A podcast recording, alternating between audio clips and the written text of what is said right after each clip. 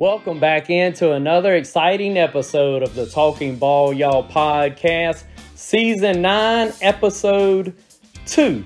And we are loaded up with five awesome guests for you on this episode. Batting leadoff tonight will be Jake Crain. He's the host of Crain and Company, a national sports uh, show Monday through Friday. And Jake gives us his scoop on the first week of college football. Speaking of college football in a two spot, Kelvin Bolden, the Ole Miss coordinator of recruiting strategy. He's a former Ocean Spring Greyhound, a Bulldog from Mississippi Gulf Coast, and then a Southern Miss Golden Eagle, and now he's an Ole Miss Rebel. So we get to hear from Kelvin as Kelvin's second appearance on the podcast. It was good to catch up with Coach Bolden once again. And the three spot tonight will be head coach of the before mentioned Mississippi Gulf Coast Bulldogs. That's Jack Wright as they get started on Thursday night in community college action. In a cleanup spot, and the four spot will be Jason Baker. He will have the task of calling Southern Miss football on ESPN Plus on Saturday, and then before that on Friday night. Of course, he will be covering Poplarville football for the Talking Ball Y'all Media Group. In the five slot tonight will be Justin Pygott. Justin is the newly named FCA Mississippi State campus director. So we look forward uh, to hearing what Justin journey has been and how the Lord is using him on the campus there at Mississippi State. Of course, his alma mater. He was a standout pitcher for the Picayune Maroon Tide in their state championship a few years ago, and he played in Omaha for the Mississippi State Bulldogs. And now he is the FCA Mississippi State campus director. So there's our five guests for tonight. We appreciate you as a listener. We certainly appreciate our sponsors. Sit back and enjoy the episode. Healthy pets, happy people, exceptional medicine, compassionate care. That's our motto at the Animal Health Clinic in Picayune. Located at 500 Kelly Road, we are equipped with the latest veterinary technology and provide a full menu of animal health services, including after hours emergencies. Dr. Alan Smith invites you to join our clinic family by checking out our website at ahcpicayune.com or calling us at 601 799 1300. We are now excited to be joined by Jake Crain. He's the host of Crain and Company, a national sports show, a daily national sports show Monday through Friday. And so, Jake, is that uh, juice and energy a little bit different this week as we uh, truly get college football underway? Yeah, man. Look, it's uh, if, if you're not ready to go by now, then you'll never be ready. I'm, I'm pumped we got to watch some last Saturday. Uh, shoot from 11 to 9, 30, 10 o'clock. Uh, whenever Vandy really, really started pulling away, depending on what time zone you're in. I mean, I, I was glued to the TV, but man, we got some great matchups not only this weekend but on Thursday and Friday as well. So, so it's time to get it kicked off. Uh, it's time to get everybody going. Everybody still thinks they have a chance, so uh, it's a fun time of year. Jake, what? Uh, let's give the listeners two or three that are really kind of on your radar. I know that's a small sample size for the the plate that we have in front of us, but two or three you're really looking forward to diving into this week. Well, you know, I, on Thursday you got two really good ones. The backyard brawls back, Pittsburgh and West Virginia. JT Daniels going to West Virginia from Georgia. Pitt having to replace Kenny Pickett and Jordan Addison. I'm interested to see how Slovis does uh, at quarterback there if he can stay healthy with you know the, what they return up front on both sides of the ball. Speaking about Pitt.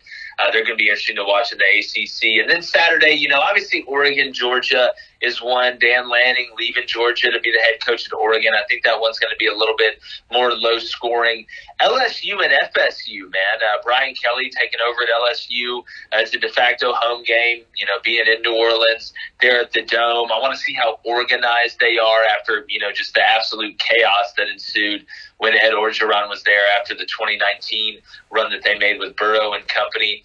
Uh, and then Notre Dame, Ohio State's another easy one to look at and get uh, get uh, excited about. But you know, I'm I'm interested to see how some of these quarterbacks play. uh, that have just won quarterback battles. You know, even though it's Auburn's playing Mercer, but TJ Finley wins the job. I want to see if his clock sped up at all, as much as you can tell uh, against Mercer. Uh, want to see Will Levis without Wan'Dale Robinson. That's really interesting to me as well. So no, it's um it's there's a couple great ones. There's always going to be a sneaky one. Somebody's going to get upset that we didn't see coming, and, and somebody's going to play really well that we didn't see playing really well. Jake, you brought up LSU as one of the games. Are are you surprised, or is this kind of what you expected um, from Coach Kelly in the way he's been able to recruit in his own backyard? What have kind of been your your first thoughts at his short time there at LSU? You know, I think he's I think he's done a good job so far. I mean, look, it it all doesn't matter once once you kick it off in the field. That's going to dictate how everybody else judges you. But I think he's kind of embraced. You know, people were making fun of the accent thing and and kind of you know the, him being a weird fit. Uh, but look, you want to know what a great fit is? Winning football hmm. games. It doesn't matter if you're, you know, from down there, if you like gumbo, if you can't stand gumbo, if you win games, they're going to love you. So I think he's done a good job so far. Uh, but we're going to find out, and we're going to find out pretty early. Jake, who's a team or a couple teams that you know this thing is is kind of gotten monotonous. I love college football, but when you look at the same four to six um, that are in it kind of every year, and maybe you don't feel that way. Let's start that way. Do you kind of have that sentiment, or am I on an island with that?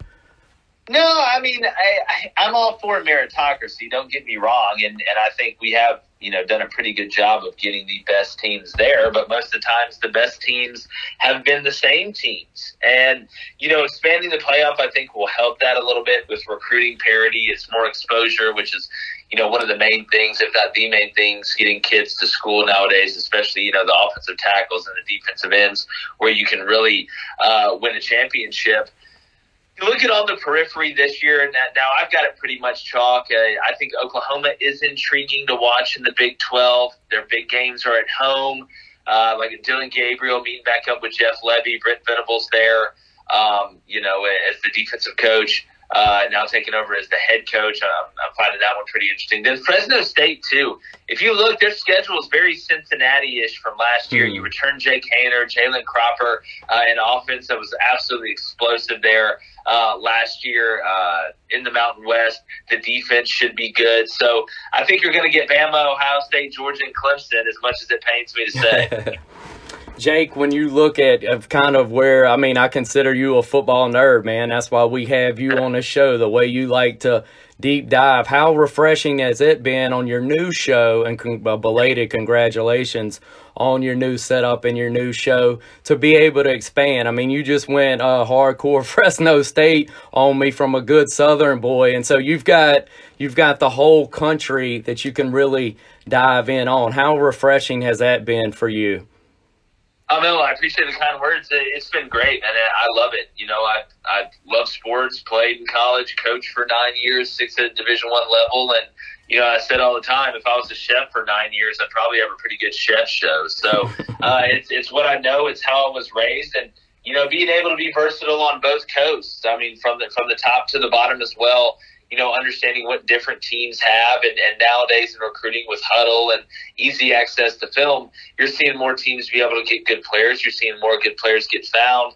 Uh, so I am looking forward to uh, parity somewhat increasing because football is cyclical. It's just the, the way it goes. Uh, but now, man, it's um, it's been a ton of fun, and we're you know, like you said, we're live every morning 7.30 to 9 Eastern. The show stays on our YouTube. I challenge everybody to go over there and check it out. Uh, C-R-A-I-N and company. And yeah, man, it's, uh, it's here.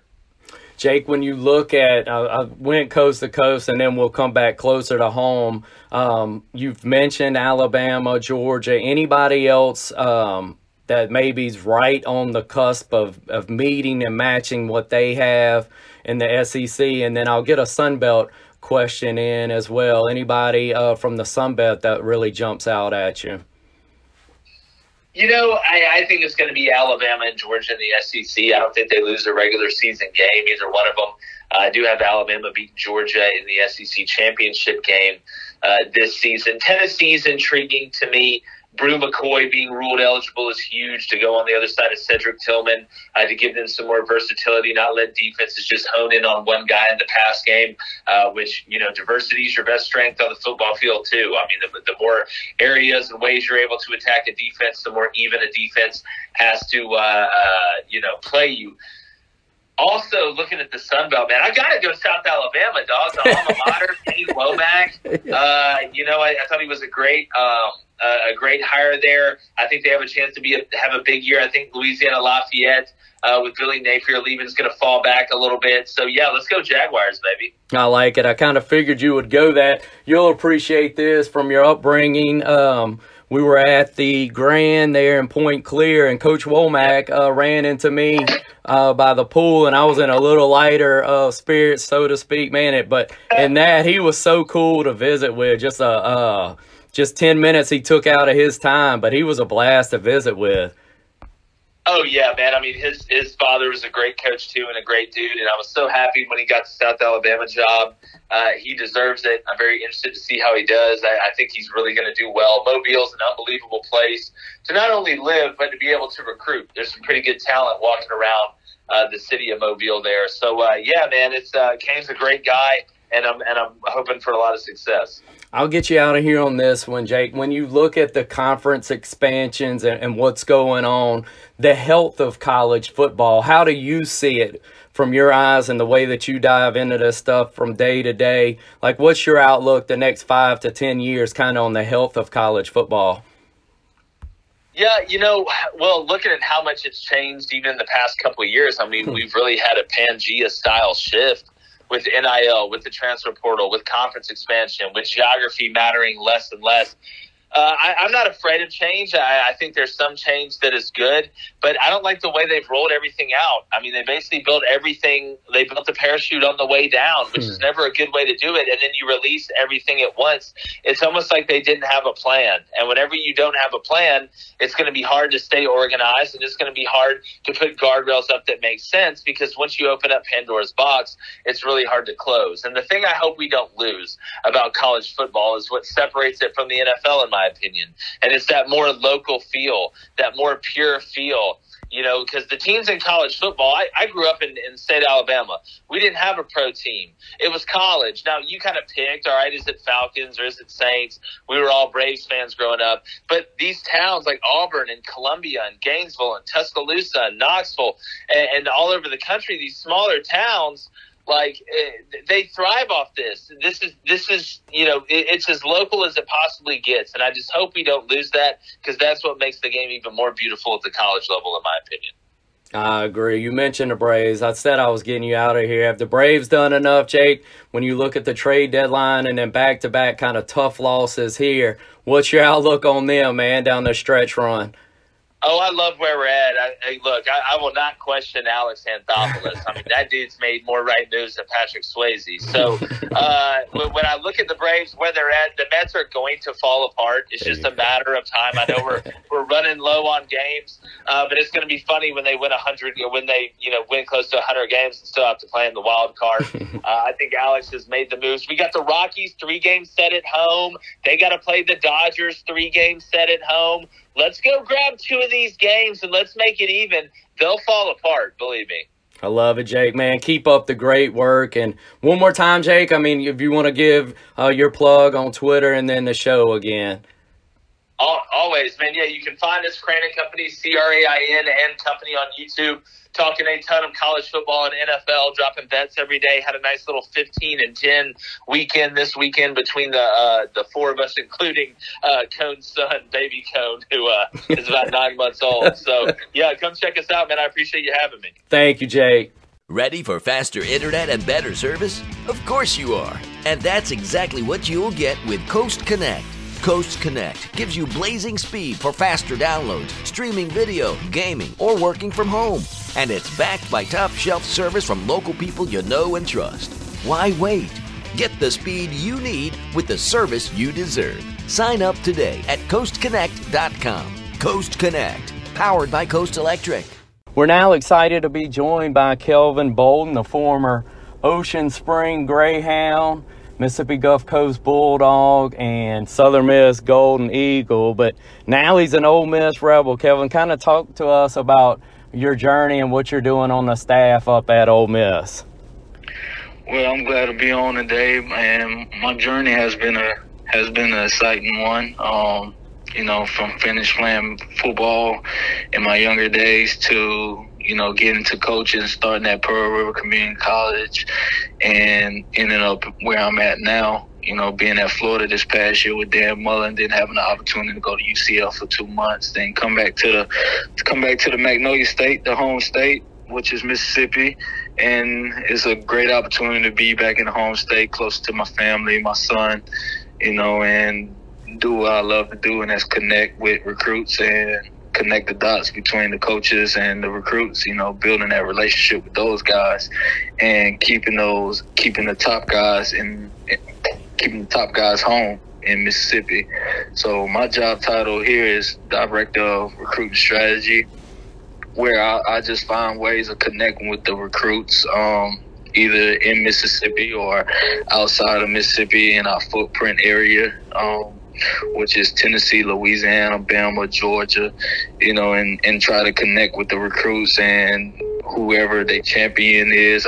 It could be their father, their mother, their coach, their trainer. I try to build that connection with those guys and try to convince the, the top recruits to come to Ole Miss.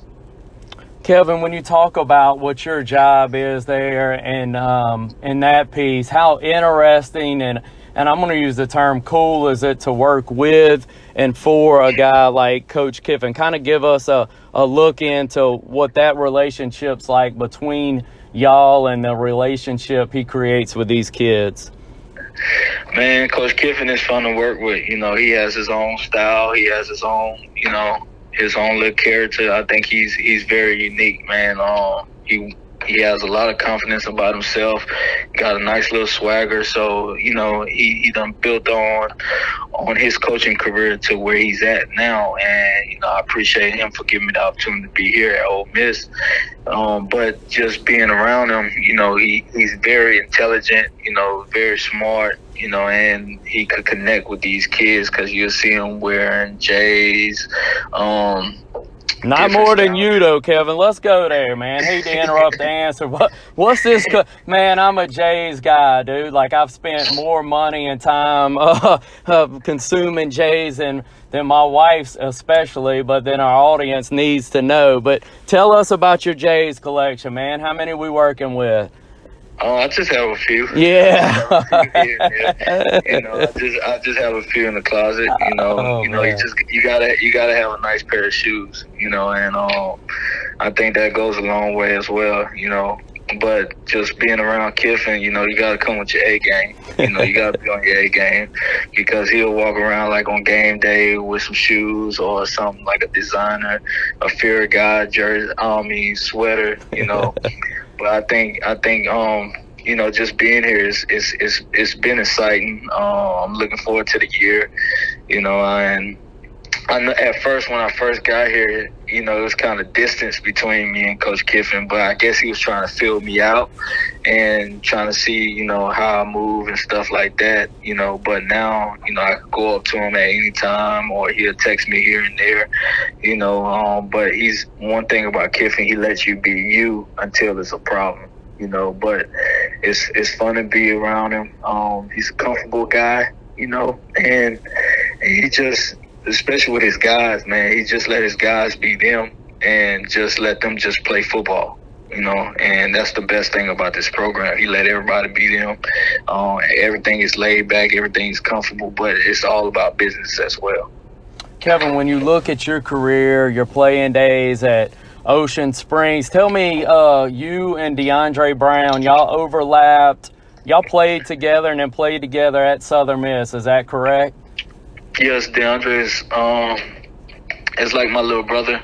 Um, you know, we I still keep up with him. I seen that he was playing arena arena football. You know, still trying to get it, still getting after it. Um, but yeah, we we played we played at Ocean Springs. I was a senior, he was a junior. Then we played um, a year at Southern Miss, um, and he went he entered the draft, and he had an opportunity to be a um, undrafted free agent with the with the Eagles, spent time with the Eagles, and then we played a year of arena football. So that was back in 2014, I believe. But yeah, um, so we we don't play it on every level except the NFL together, um, and, or the CFL. Um, but um, I, I I think highly of DeAndre, and he's a good he's a good guy. And the reason for the question, Kevin, what did you learn from your recruitment and then watching his recruitment that you either you know kind of pattern yourself after or kind of learn, man, this is not the way that I'm, I'm going to do this. You know, sometimes the best way to learn is to see uh, something you don't want to pattern yourself after. Kind of speak to y'all's recruitment and then how you attack your job based on some of that. Well, I didn't have the the measurables that he had, so but I really didn't take anything from his recruitment. You know, um, I always stayed in my lane. I always worried about I and you know I was a grinder, I was a worker. You know, I was um, you know that's I think that's what got got me to where I'm in where I'm at now. You know, just being a grinder, just being a worker, you know, and showing value on and off the field. So, you know, I think that took me a long way, and that still is taking me a long way to where I, what I want to do in life. So, you know, I really didn't get much from that from that aspect, but um, you know, I I think I was more of an underdog, and I had a chip on my shoulder, and you know, I went to work and I got things done. When you look at that underdog role in that community college or JUCO role, uh, Kevin, those community colleges in our state, and and you see kids that maybe weren't thought a lot of coming out of high school, but have gone to that stage and to that very tough league and and made a name for themselves, whether it be year one or two. You kind of got a special place uh, for those type of kids, and are they on your radar with what you're doing now? Man, those kids are definitely on my on my radar. You know, um, you know, you, those kids. You know, when you go get a JUCO kid or a, a junior college kid, you know, you know, you're gonna get somebody that's that's going that's gonna go to war for you because of the fact that what they had a what they had to go through for two years at a junior college. You know, not saying it's the best thing, but or it's the worst thing, but you know, spending two years at junior college, you getting you really getting it out the mud, and you really like the the last option of with you know dealing with the transfer portal and high school kids. You know, you really have to do some outrageous stuff to really be looked at. You know, but you know when you get a when you get a junior college kid, you know you're gonna get somebody that's going to go to war and that's going to do everything that you need to be done. That need to be done. Kevin, I'm hoping that uh, this question goes the right way. I know you're an Ole Miss guy and you're certainly pulling 100% in that direction, but I'm going to ask you about the new head coach at Southern Miss, and I'm still staying new. I know he's got a year under his belt, but the energy, the optimism that Coach Hall uh, brings to his job every day in Hattiesburg, how refreshing is that to a guy like you, a Southern Miss alum? Well, it's refreshing. You know, um, I think he's doing a good job.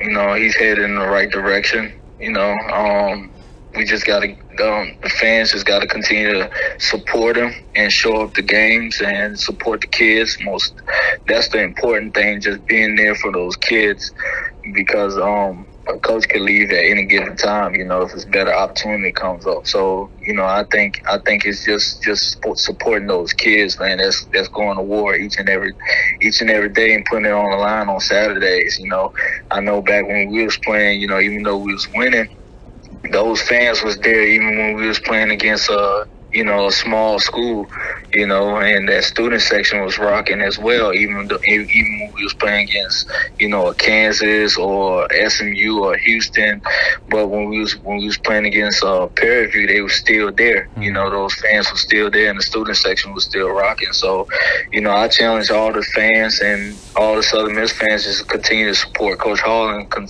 continue to support those kids. Kelvin, last question, man. I know your time's precious. I'll get you out of here on this. Give us kind of an outlook of what you expect for Ole Miss here in this 2022 campaign. I think it's going to be an exciting year, man. Um, you know, I think I think we're going. You know, I wasn't here last year, but I kept up with them because I'm a Lane Kiffin fan, you know, and now I get the opportunity to work with him, and it's been a blessing. And you know, I think he has some guys in place on the coaching staff like Coach Nix, Coach Blackwell, Coach Joyner, who's on defense, and Coach Baker, you know, the co-offensive coordinator here. I think you know he he has some guys in place, and he's going to get this thing rolling. You know, continue to get this thing rolling in the right direction. And I think we have some guys on this team that's that's gonna, you know, make make it happen this year for for themselves and for this program. Awesome stuff, Coach. I said one more question. I'm gonna hit you with this on the way out. Can you? Uh, you always go with me. your son, man, is he beating you in one on one yet? I'm watching some of this stuff on Twitter, and this dude is cold. So I'm just wondering, is he beating pops in a game on one on one? Nah, not yet, man. um, you know, time definitely flies by. You know, he's in the ninth grade now, and you know, and I'm glad I'm I'm able to be back in the SIP and be able to go down there and and watch him or wherever he's at, and just be there for him. And you know, that was that was one of my you know one of my one of my goals and and dreams just to be closer to him and be able to move and and and just be able to be there for him when he needs me and when when I need him at times he you know I need him more than he needs me.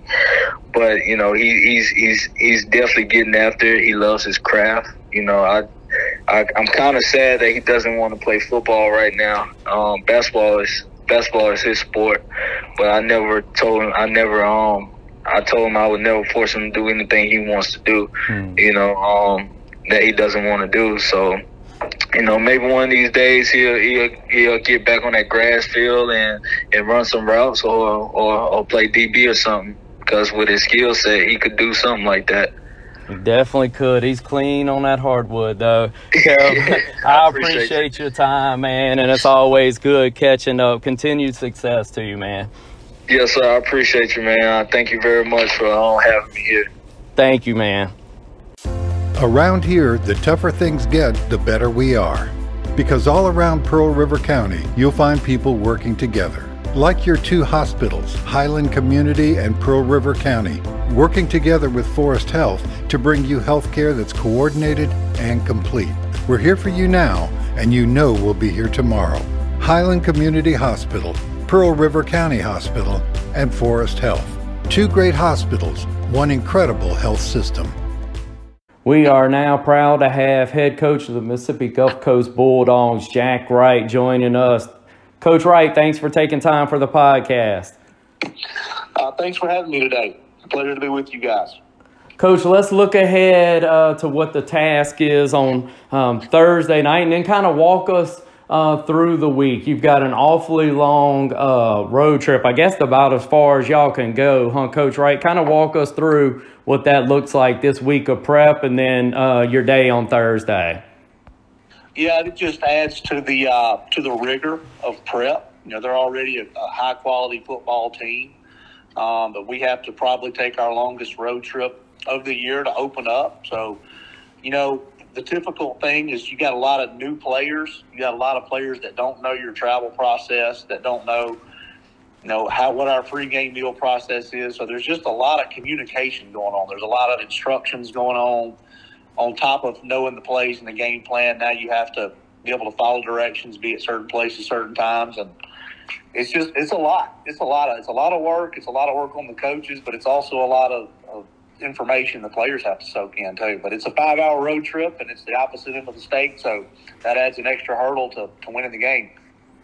Coach, when you talk about new players coming in, uh, you've, if I'm right, added two members to the football staff and a strength coach since the last time uh, we visit. What's kind of the learning curve for for the two guys on the football staff and involved, and uh, how are they working out? Uh, I guess they haven't been with you all that long, but one I know is a former Bulldog. Kind of speak to our listeners about those guys. Yeah, we hired Cavellis Luckett, who's a former linebacker here. He had an incredible two-year career here, and then went on to Middle Tennessee State, and then I think in and out of training camp with the Ravens for a year or two. So you know he was a great player. Um, he's coming back and helping out with our linebackers. Um, we've also hired Jack Chavis here, who's a former uh, Mississippi College um, Choctaw. He played football for those guys, and he's coaching our tight ends this year. But since I've been here, we've had always we're going to have two or three young coaches that are just willing and eager to come in and learn. And I'm proud of the fact that we put a lot of responsibility on those new guys. You know, in order to treat them like new guys, we treat them like full time coaches, and they come in here and stay with us a year or two, and then they're off to greener and better pasture. So, you know, we've done that with our with our players, with our roster. We've been able to move guys on, and we're also kind of doing it with young coaches too. So, uh, one thing I'm really proud of our of our coaching staff doing is taking those guys under their wing and spending some time with them and making them better coaches. Coach, if you would, last time I guess Dave and the guys were over, they visited uh, with you and some of the members of your staff about the recruiting class, um, guys you had coming in. Tell us how that's worked out through the fall and, and what newcomers maybe have surprised you and your staff and some guys y'all are looking to lean on uh, from good years last year that are coming back. we've got a good nucleus coming back, um, especially at some of the offensive skill positions. We, you know, we, people don't realize we lost our top two running backs by week four last year. You know, so we we got really really thin, really quick at running back, and we've got Cam Thomas back, um, who was one of the guys that went down, and we got Xavier uh, Evans back from Laurel. Um, they've had really good training camps. We've got a good core of receivers back. John Harris from Petal, um, Rico Dorsey from Presbyterian Christian um, and Cyrus Hartfield from Hattiesburg. So got a really good core of those guys back. All all those guys I just named played a lot of ball for us last year. So anytime you have an older group, you know they're going to have to make some plays. Um, so we're going to be leaning on them. We've got a couple of O linemen back, Kyle Bruce and Cam Richardson. They both played a good bit last year, so it's good to have some experience there. Um, so we feel like we've got a good, a decent nucleus on offense. You know, defensively, it's really a, a rebuilding project. We we had 18 of our players on defense last year signed Division One. Wow, that's and incredible, so, um, Coach. Um, you know, we're really, really proud of that, and we're kind of fulfilling our mission as a as a transfer college.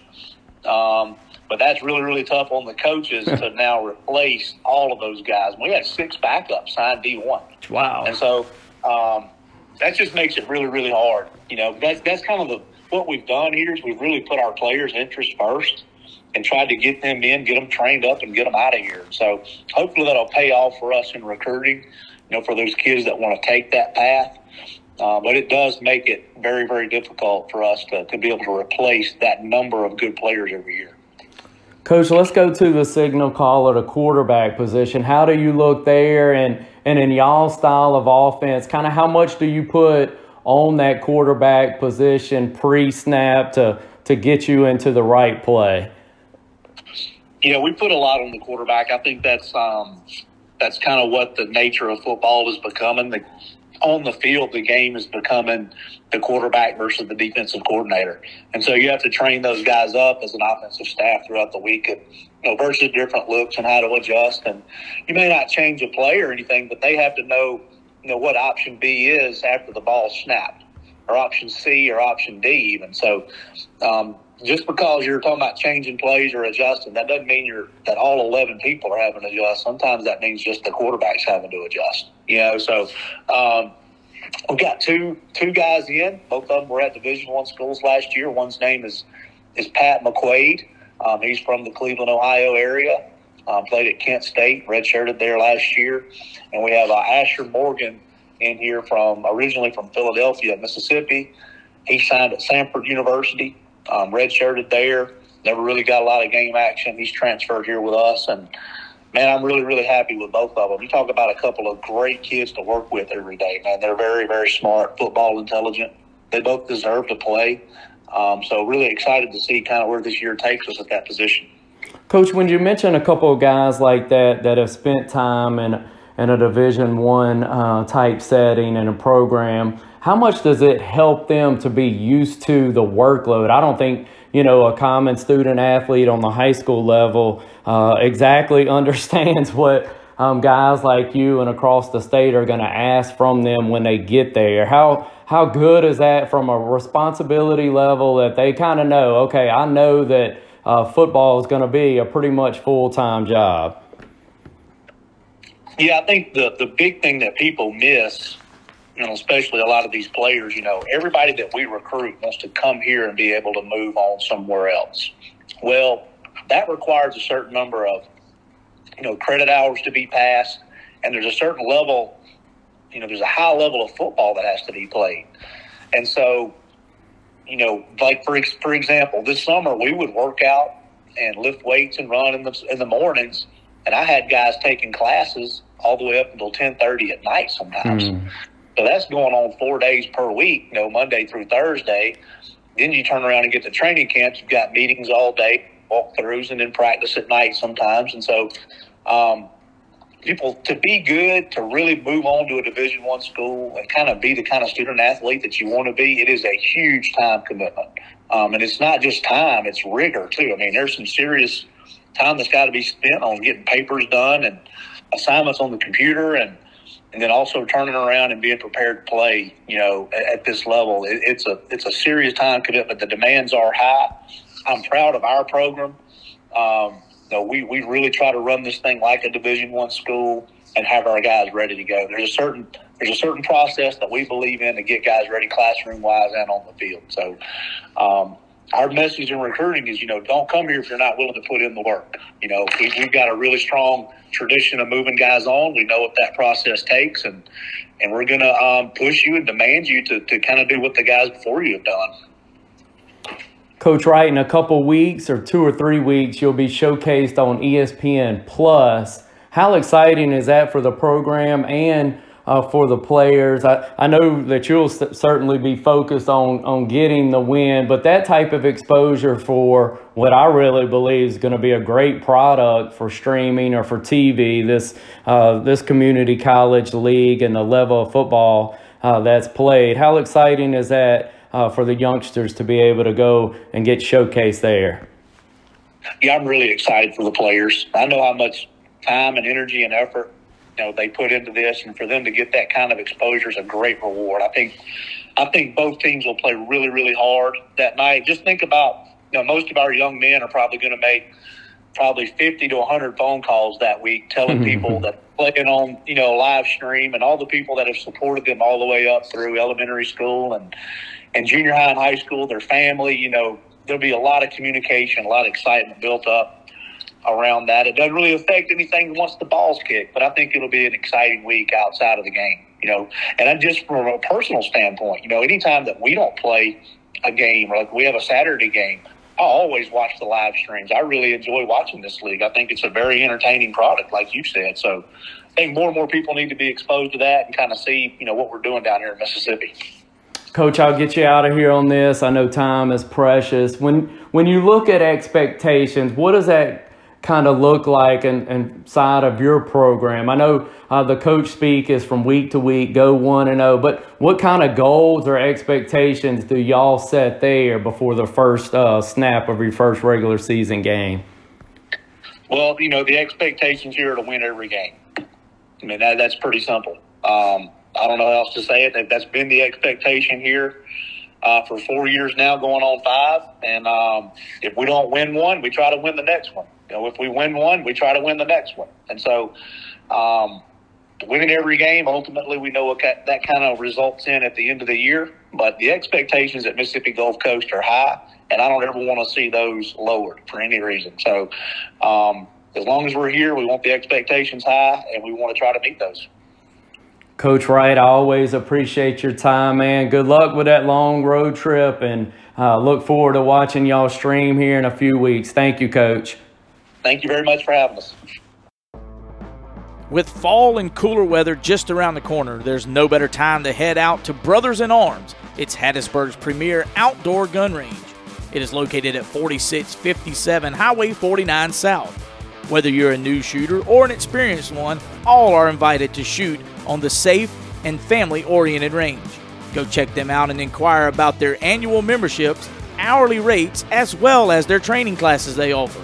Once again, that's Brothers in Arms Outdoor Range at 4657 Highway 49 South in Hattiesburg. And remember, always keep your sights pointed downrange. It's always a kick to visit with Jason Baker, and that's who we have for you now as he preps to be the play-by-play voice on the ESPN Plus broadcast of Liberty at Southern Miss on Saturday night. JB, welcome in. Oh, Clay, thank you so much uh, for being a part of, uh, letting me be a part of this podcast, and uh, always fun when we're when we're talking a little Southern Miss football. Absolutely. Let's go to it, uh, JB. I mean, I know you're pulling as a broadcaster for close games and good storylines. So, give us a couple of the storylines coming into this one that kind of whet your appetite. Well, I think you know there. I think there's a lot of intrigue in the Liberty quarterback situation. Um, Charlie Brewer, a transfer um, out of Utah. He was once the Baylor Bears quarterback. Matter of fact, he's a top three all-time Baylor Bears quarterback by terms of statistics, and uh, really and truly, you can do it by win totals as well. In the way in which he won as a Baylor Bear was in the Big 12 championship game uh, at one point was actually knocked out of that game late um, in that game against Oklahoma, and so he's he's an intriguing storyline from the Liberty side. Um, obviously, too, Hugh Freeze being their head coach, returning to his alma mater, has got a little uh, um, appetite to it. People, I think, will enjoy tuning in to to see the progress that he's made with Liberty football in the short amount of time that he's been there. And then on the Southern Miss side, like, you know, what improvements will Will Hall's club make this year? Um, you know, what, what steps will they make? You know, obviously it was a carousel of quarterbacks a year ago. What will the development of Ty Keys be like? Will the offensive line play be a little better? Um, you know, those are sort of the question mark storylines going in. And then I think it's a, a defense for the black and gold that, my opinion, um, may be one of the more surprise units in the Sun Belt. Um, I think it was kind of the misnomer from a year ago that that defense wasn't wasn't very good, and that's completely false. They were just on the field for so long, and I think that defense has uh, has the potential um, to be really good statistically within the Sun Belt. Bake, I'm gonna ask you to kind of uh, give us a little bit more on one of your um, one of your storylines. There, you're a guy who's certainly dedicated uh, to his craft, tries to get around the team and practice as much as you can. Uh, the Keys development and then the offensive line play. If I were to press you, which I guess I kind of am, what do you expect? Like, what have your eyes kind of told you at practice as you prep? For this broadcast. What do you think that will look like? So I think you will see growth and development from both units. I really do. How much? I think really depends on each other. Um, I think it's sort of a hand in hand situation. Um, I, I believe in Ty Keys. I, I like what I see from Ty Keys. Um, but I think what I like and what I see from Ty Keys really comes when the offensive line's playing well, Clay, in practice. And so I think they've got to protect him. They've got to give him these opportunities to make some plays. You know, he can't be back there running for his life and um, you know one one read and go. Like it, he needs that time. And um, as most young quarterbacks do, he's he's not um, exempt from this, unlike any other redshirted freshman quarterback in the country, right? So these guys, they they need that offensive line to play well. And then I think, too, on the offensive line standpoint, one of the guys that can help them perform well is Ty Keys by reading the defense and, and recognizing where his hot routes are and recognizing where those check down guys are. And, you know, I think he's got a really talented tight end group. Um, if he utilizes that position group like I think they will and, and should, honestly, I think that can be a big uh, advantage for Southern Miss, and I think they can utilize that to their advantage in developing um, Ty Keys. So I've seen it, you know.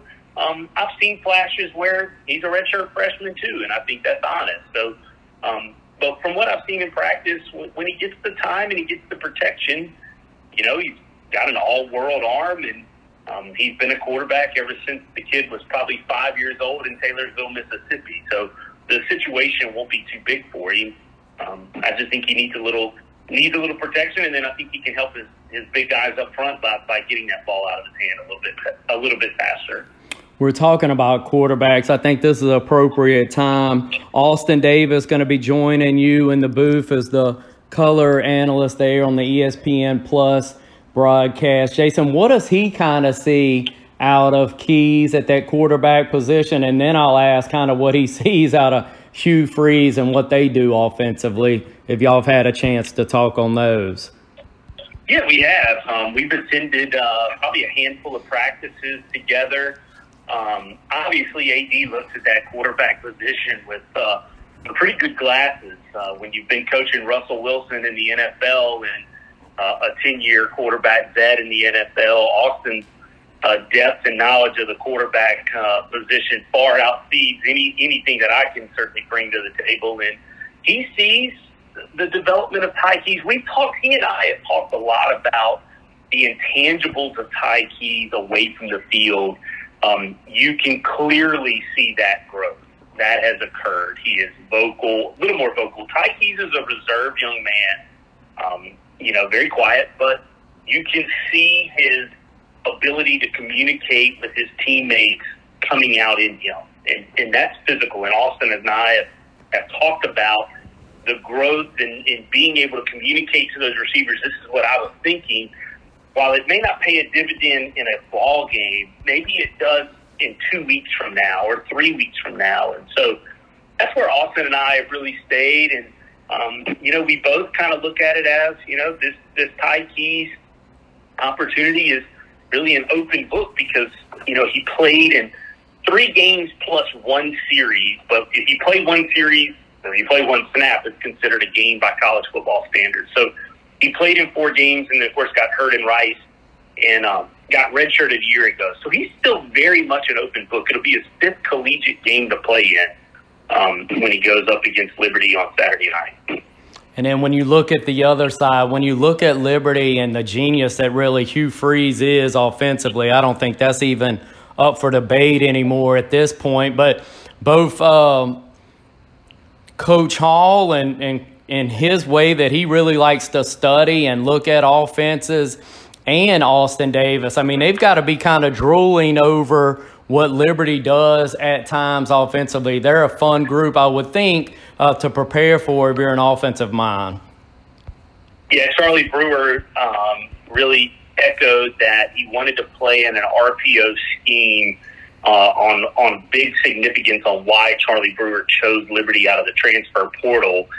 Um, I would tell you, I think if push came to shove and you really pin Charlie Brewer down on deep down inside why I would think Hugh Freeze is that reason, Clay. And uh, yeah, I mean he's he's a guy that has a proven list of, of guys that he's developed and worked in the college game and system. And you know, I mean, he had a third round draft pick a year ago in Malik Willis. Um, he has got a deep quarterback room. Jonathan Bennett is going to be the backup on Saturday night behind Charlie Brewer if Brewer were to get hurt. Uh, Bennett is a guy who's a leader and been a journeyman within their program, has been there a while. And you can hear in those quarterbacks' words when, when we get a chance to speak with them just what Hugh Freeze brings to the table. And, uh, you know, that's that's got to be, if you're a fan of the black and gold, attended on Saturday night, that's probably the little pit that's deep down in your stomach of understanding what we're up against in terms of offensive philosophy and execution. That's that's where Hugh Freeze hangs his hat, and he sort of is one of these hands-off head coaches from the defensive end. And um, you know, he, he he doesn't concern himself with that, and he trusts those assistants, and he goes and handles his offense. And you know, a lot of the times, this this guy's been highly successful with that kind of pattern. Flipping back to the Southern Miss side, Baker, when you look at Frank Gore Jr.'s leadership, and then I guess the two guy, the backup guy, if you will, at that tailback spot, the transfer from Mississippi State, uh, Dean. What do you like and what you've seen from Frank Gore Jr. through the offseason and then uh, the transfer coming in from Mississippi State? Yeah, Frank Gore Jr. is, is who he's going to be. Frank Gore Jr., we, that book is, is open and read, and he, he is as elusive, can make the first man miss – um, can really hurt you in space. Very versatile. Um, you know, his ability to catch the ball out of the backfield is probably one of those underwritten um, keys to the game that I'm going to watch to see how much they utilize Frank in the early passing game to sort of get Ty Keys in a rhythm. And the guys behind him, they have got quite the stable this year, unlike what it was a year ago where it was really Frank Gore Jr. and Dejon Richard, and that was it. This year, the development with Janari Dean out of the transfer portal out of Mississippi State, he's a South Panola kid out of Batesville, Mississippi.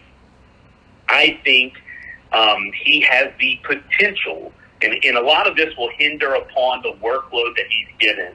But to me, he has the potential to be like a, a newcomer of the year type kid in the Sun Belt. Uh, he's he a burst.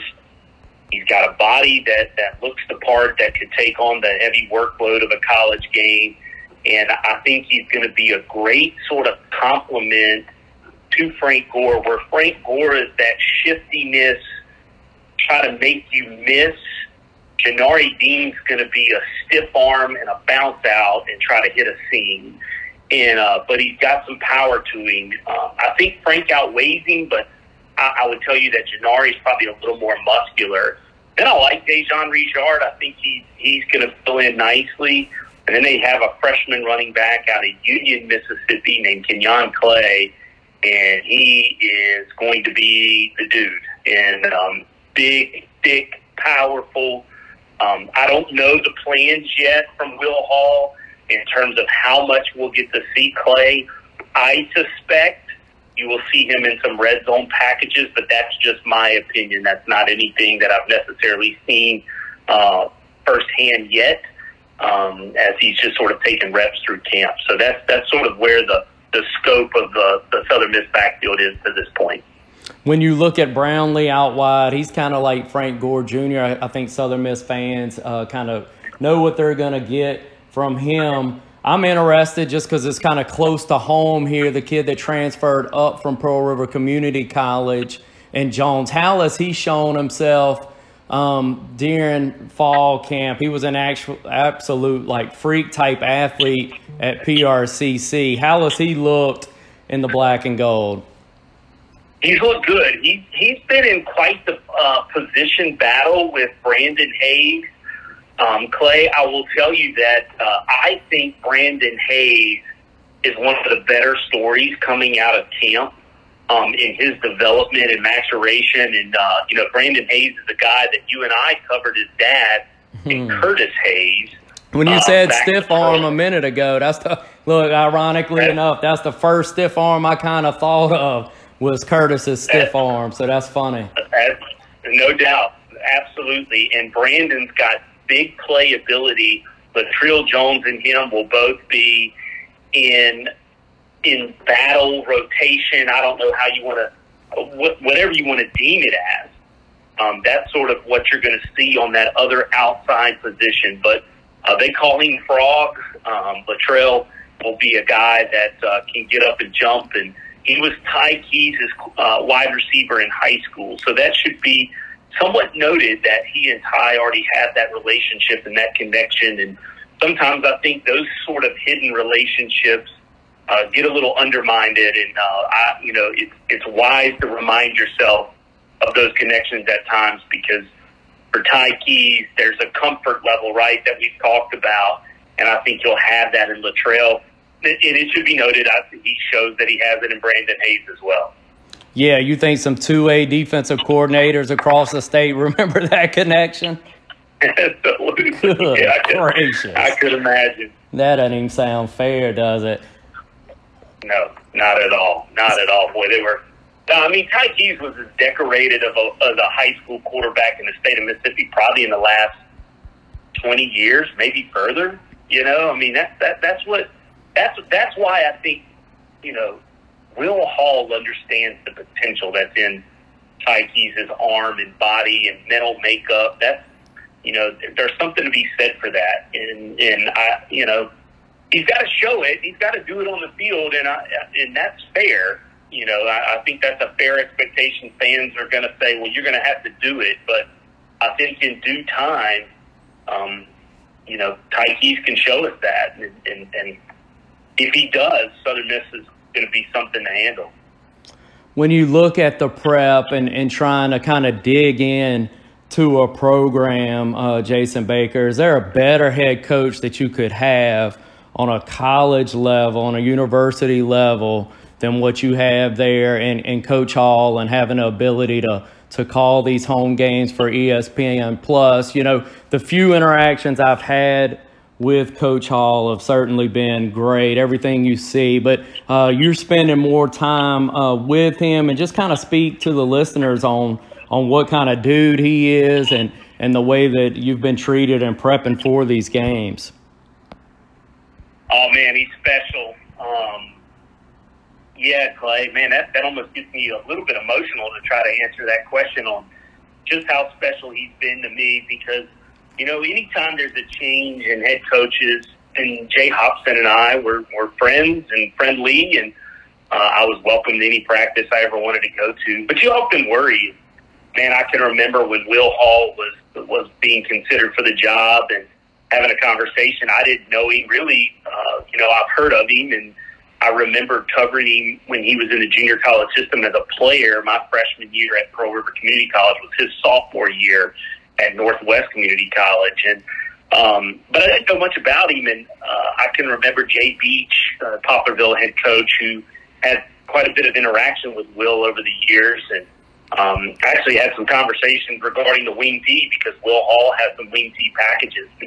Jay Beach just told me what what kind of you know great dude he is and what a good football coach. And man, he's been everything with that and more. Um, he's just become a dear friend, um, a guy that you know every practice that I attend, he we we have a conversation. He comes over, makes it a point. I don't have any expectation of that. He, he's got a job to do, and so do I. And so, um, for him to just take a little moment out of his morning each morning whenever I go to practice is so cool. And um, my youngest son and his youngest son have really become friends. We've done some hunting together, and uh, yeah, it's, it's special. He's he gets it. He's a Mississippi dude. I think that's important at Southern Miss Clay. Um, just from the scale of recruiting today, you know, I don't think Southern Miss needs to be flying out to Oregon to try to find a wide receiver. Uh, personally, I think they drive past six going to get on the airplane that they could get yeah. in Mississippi. So, um, Will Hall understands that. There's there's talent here. There's Ole Miss and State can't sign them all. Um, they're too busy flying out to Oregon and too busy flying out to California to go get players, and rightfully so. It's, it's um, you know, their their recruiting has brought them to that point. But uh, for Southern Miss, he gets it, and so I don't know. Um, maybe outside of Tim Hatton, I don't know that I've ever wanted one of my head coaches that I've covered on a personal level to win as much as I have outside of Tim Hatton, Jay Beach than what I'm pulling for um, in Will Hall right now. You know, and the hard part is I have to stay unbiased, and, and I'm asked to do that and tasked to do that on Saturday night when calling these games. Um, I'm not there just for Southern Miss, but you know, deep down inside, um, people know that you know I'm I'm paid and employed by Southern Miss to do this, and um, you know, I, I really have a vested interest in wanting Will Hall to have some success, and I truly, truly, truly believe um, in time. I don't I don't know that it'll come this year. It might, but in in time, he's going to make this program back what it was and what people understood it to be back in the late '90s, and then even into the early 2000s and into the Fedora time and Monken's time. People know Southern Miss. Hugh Freeze, go go look up his comments about this program and the respect that he has this week in in what he's coming to do. I mean, he he he'll tell you, and he's already put it on record in his press conferences. It's not some coach jargon of we're going to play a really good team. I mean, he's told you this is a tradition rich program that has put player after player in the NFL and um, has had vested interest in winning and knows how to win. Um, I don't think Southern Miss is too far away from getting back to that level um, I certainly hope for Will Hall's sake and for this staff's sake um, it happens sooner rather than later. But I just believe it's coming. I just I, I wish I could pinpoint a time. And um, for for Southern Miss fans, I wish I could do that for them. Um, but unfortunately, I don't know when. The Sun Belt's going to be treacherous, and we'll we'll see how they navigate through it this season.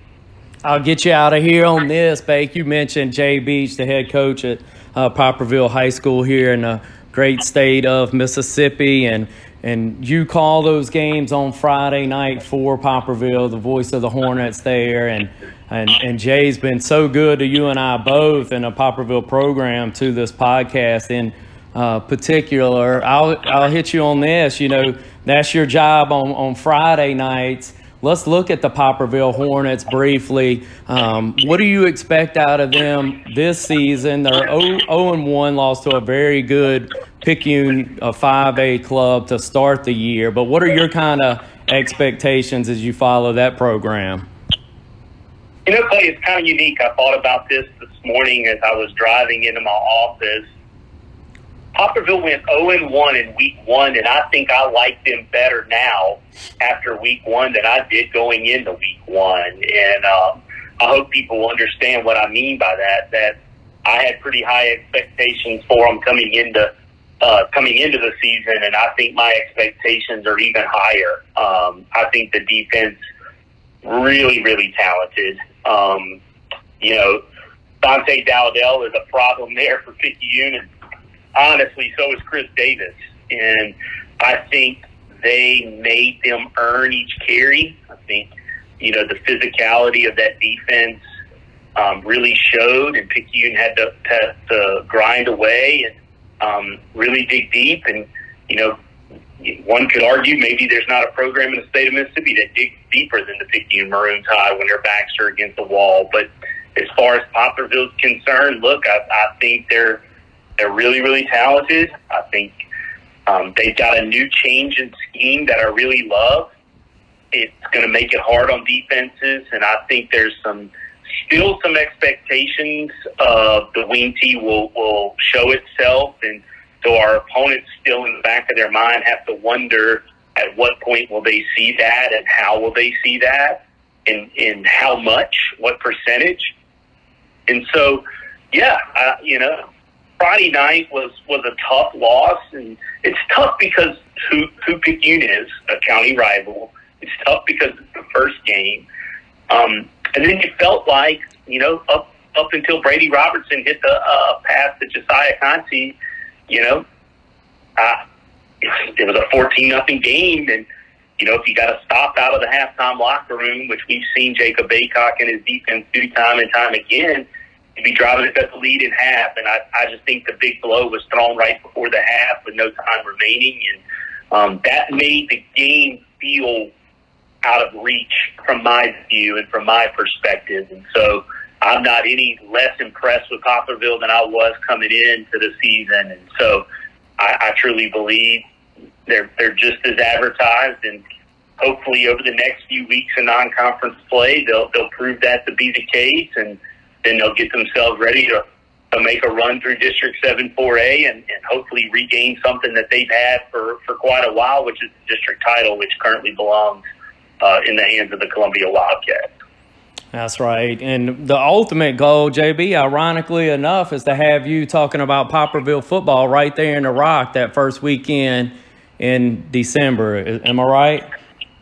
Yeah, that's that's the goal, right? I've, I've had the ability to to call a couple of those alongside you and Jeff Lossett down on the field, and uh, it'd be really neat for me to get an opportunity to call Poplarville football from from a booth that I've, I've called it from in, in years past, and that'd be a neat treat. That would certainly that's that's the goal. That's the prize, Clay. That's that's what they work hard every day for is um, to to assume themselves back into that role and um, you know, literally inches away a year ago on that special Friday night after Thanksgiving in Columbia, Mississippi. And, you know, hope, hopefully we can knock that barrier back down and, and get ourselves right back into that position and play for a, a state championship. And that's, that's sort of the culture and environment and expectations that's been created in Poplarville, Mississippi. And that says all you need to know about uh, the program JB and his staff have built. Absolutely. JB, have a good call both on Friday night and Saturday night. Have a good one, JB. We always appreciate your time and your friendship, my man. My man, Clay, appreciate you. Thank you for having me on the Talking Ball Y'all podcast. His goal to win state. Our goal to keep him in bounds. Huddle up, guys. 54, XY, go, on two, ready, break. While he makes the play, we help make a difference in his life because as a man of integrity, he is certain to keep in bounds. Join FCA as we strive to put the heart and soul in sports by impacting the world for Jesus Christ. To learn more, contact us at fca.org. That's fca.org. We're delighted now to be joined by Justin Pigott. We'll get to a minute in a minute um, while he's joining the show. But Justin, welcome to the podcast. Thanks. Honored to be here. Justin, let's look at your journey, man. And of course, we record out of Pearl River County. So I'll start. You're a former Maroon Tide and then Mississippi State uh, Bulldog standout on the diamond. But um, let's start there and in your high school and, and college years and how your faith has kind of been intertwined with sports and how that's led to the position you're in today. Yeah, man, going back to the Picayune days, um, so fun. I was around such great coaches and um, really great baseball program. really helped me, um, challenged me. Good gosh, I felt we always so challenged and competition wise um, I was such a newbie in my faith then. I think uh, a lot of it then was my parents' faith. Um, it was something I was definitely growing in and figuring out who I was, and um, and you know while being at Picayune. And I think, um, yeah, just the the challenges that you face when you're trying to find your place on the team and contribute and just be a good teammate and then how do you how you respond when stuff doesn't go your way? I mean, I had so many emotions that used to come in. I remember, oh, it was. I remember one time pitching against West Jones and getting knocked out or not pitching the way I wanted to pitch. And I'm like getting emotional and dug out like a baby, you know. And I'm like, come on, dude, hold it together. And we ended up winning that game and moving on to the series and everything. But I just I had a lot of fear of failure and things that I had to work out myself, and um, it had to be worked out in me, and, and just oh, navigating all that. I'm just I'm thankful for great parents um, that were just so present with me and loved me, and my mom who's now with the Lord, mm. um, and my dad just being being at everything. So that was huge. That was huge. I think uh, the, the Christian community environment wasn't really there for me outside of my church, but um, it was still. Uh, God, just such formidable, formidable years, and I'm just again thankful for the coaches um, that I had in my life and the, and the teachers in Picayune. Justin, I think this would be a good time to kind of, if you would, tell our listeners what your new role is here uh, for Mississippi State, and then I want to go back to uh, those high school uh, years once once you tell our listeners what you're doing there on campus. Yeah, so starting back again with Fellowship of Christian Athletes, just took a year off, and um, now I'm I'm the campus director at Mississippi State. So the place that invested so much into me um, had the opportunity to come back and invest back into it. So this is a dream. Uh, did not know this would be happening at all. Completely a God thing. Just and um, yeah, just really glad to be back at this school um, and be back into investing in these relationships. There's so many people that are still here as well. So yeah, it's a, it's definitely a dream come true. Justin, some of the things I remember, of course, about your high school days were your uh, pinpoint control on the mound. But something that stands out even more than that is when I would pass you uh, hours that I probably shouldn't have been coming back from wherever I was coming back from or leaving to go to, and you would be wearing out the boulevard here in town. And so this is the not not to speak to the baseball, but some of those moments when you're kind of finding yourself in, in that jog and it, you could almost see like you working through some things inside of those uh, laps or miles that you were working back here on the boulevard in Picayune. Oh, the boulevard.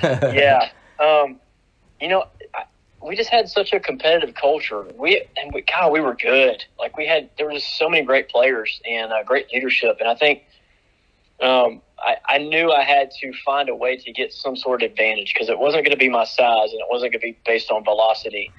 And so I had running for me allowed me to be able to repeat something over and over again in a game.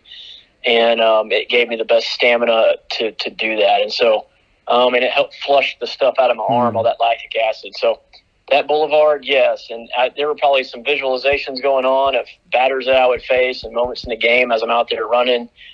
Um, there was a lot of that in my head, and then just probably working through my own stuff of being a high schooler. Good gosh, you know, we all got all that going on. Uh, but yes, uh, the Boulevard is a, a sweet memory uh, for me. Every time I drive past it to go home, or um, it is uh, it's special. And what is it, Justin, about a locker room setting that can be um, so special in a lot of ways? You share so many special memories and so many bonds that uh, you you speak to there, and then in some ways can can turn I hate to use the word toxic, but you have so much peer peer pressure and so many other things that uh, can make a young person, especially, act out a little out of character. I, look, we cover high school football on Friday nights and a lot of high school athletics. And if you want to hear a potty mouth, look, get around a 16 or 17 year old around his or her teammates. So faith inside of holding and, and maintaining your witness in, in some of these settings. How tough is that, uh, Justin? And what do y'all speak to kind of in your role at Mississippi State about that? Yeah. Oh, man.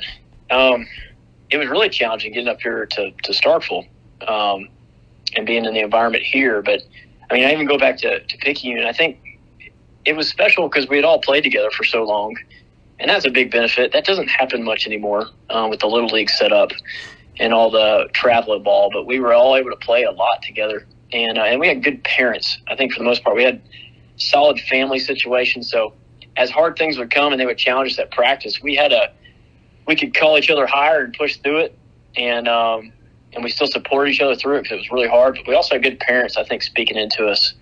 Um, for the most part, I think we all had pretty good leadership at home, and um, so that helps a ton. Nowadays, it's harder to come by, you know, um, and that's a whole other factor of, of, coaches having to wear different roles. Coach Kirkland did such a good, good job managing us, mm. uh, but now coaches nowadays have to be, uh, God, they got to be four or five different roles. They got to be dad for a lot of kids. They've mm. got to be the counselor.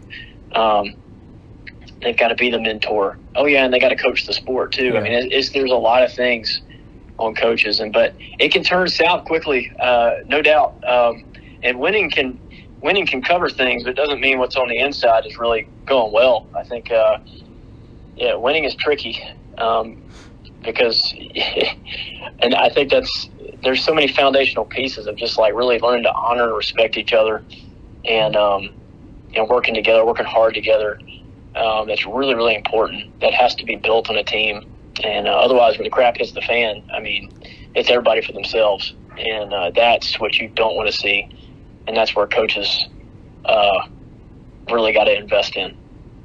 And so, how did what y'all do there, Justin, on campus and Fellowship of Christian Athlete in general? How do, how does it help to be uh, a backup or a, a, special place where athletes, student athletes, um, can go and, and recharge yeah. that battery, so to speak?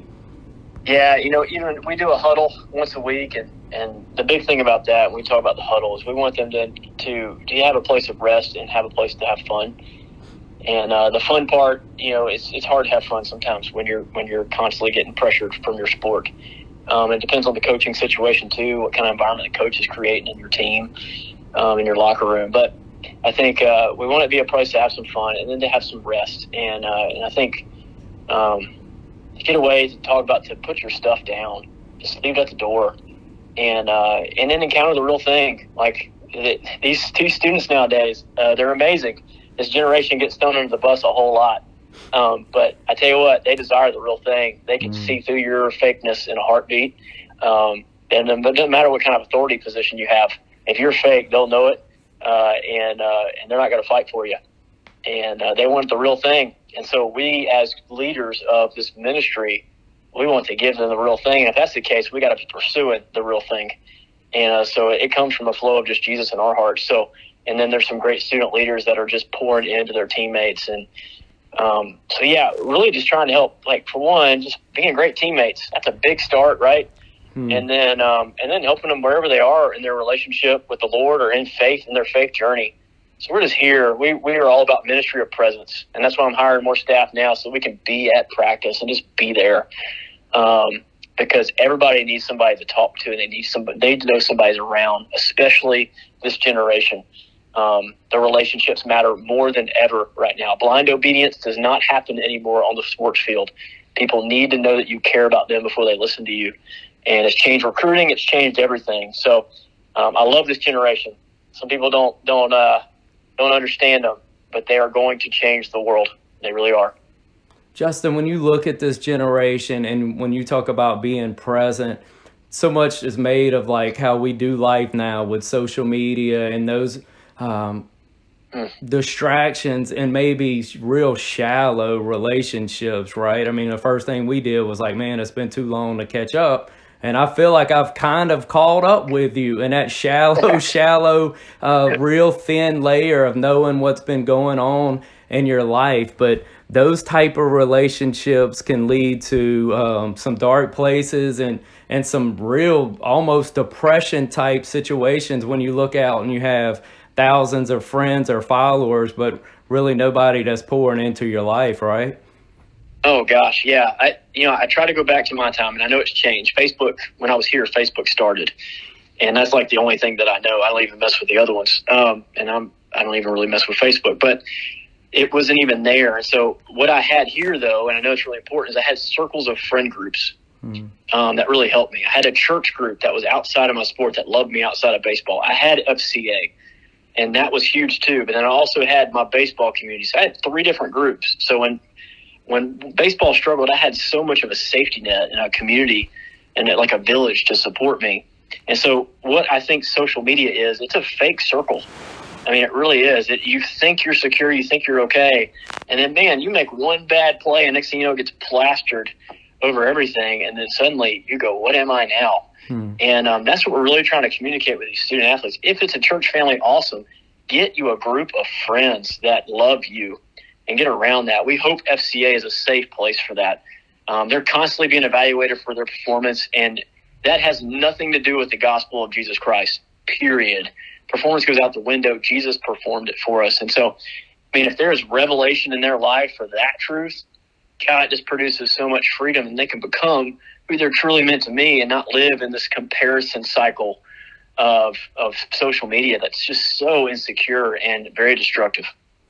Yeah, it's like the enemy can use it in so many so many ways. Justin, when you've talked about your parents already on multiple uh, answers here, which I I knew you would probably do. Um, you spoke uh, about Miss Di. It was such a sweet, sweet um, person in our community and a, a mother um, to you in your role, Justin. When your when your faith, eh, I'm not going to use the word tested, but when you walk through something and then you get on the other side and are able to kind of speak to st- student athletes or in general on the other side of that, what a beautiful thing to have uh, that that peace of mind of where your mother is, and then to be able to share that testimony with others.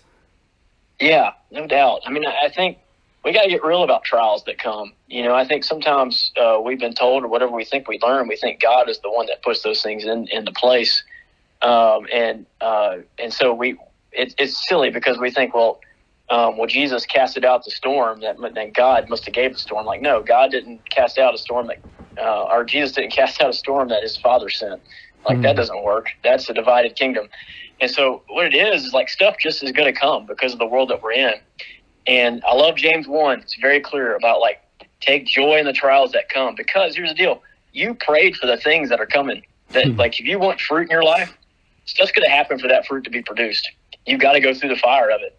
And so that's why James is saying, hey, take joy in it because there's been prayers that you prayed like God do this in me. I want to experience you in this way. I know all these students are praying these things. I want to be free of this. And then when the trials come, it tests that. And on the other side of it, there's breakthrough. There's freedom. And um, and so that's another thing we're talking about with them now. Like they're going to come, and it's because God wants you to get where you're praying, and He wants those things to come to pass in your life. So, man, let's let's go into them. This is a part of it, and um, but we can't do it alone and uh, we have to know that our Lord is present. Like Jesus is present, and there's a way out, as James talks about too. There's always a way out, and that's where we want to be. Where's Jesus in the moment, and where's the way out that I need to go? and then trust the fruit that is produced when you overcome. And you walk through that with Him.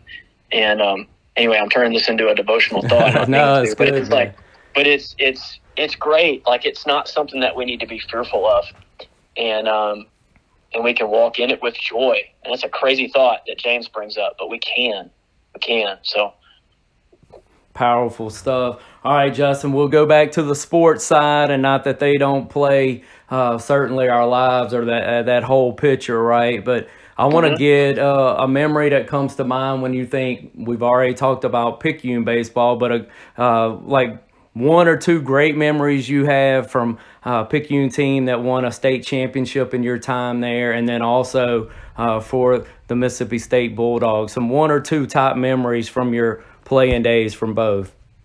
Mm. One of the best is when Cody hit the walk off Mm. home run against Terry. Um, that was the year, obviously, his mom passed. Hmm. Or no, not um, not mom, Jill. Sister, yeah. Jill passed. Yeah, Yeah, and um, oh goodness, we were all a wreck after that. yeah. and um, and then he did it against Van, I believe Van Pope too. Yeah. So, um, Yeah. one Which one's a miracle and then another miracle in itself, right? Yeah, that that was the one. I think we all knew like we're going to beat whoever we play after that. Um, and then uh, oh Mississippi State guy, this one's going to bring in my mom, but it was uh, Florida State Super Regional. We're playing Buster Posey's team, Hmm. and um, and ended up shutting those guys out that first game. Uh, it was me and Aaron Weatherford. I threw seven, Aaron threw two, and um, I was throwing mid 80s. Aaron was throwing mid 90s.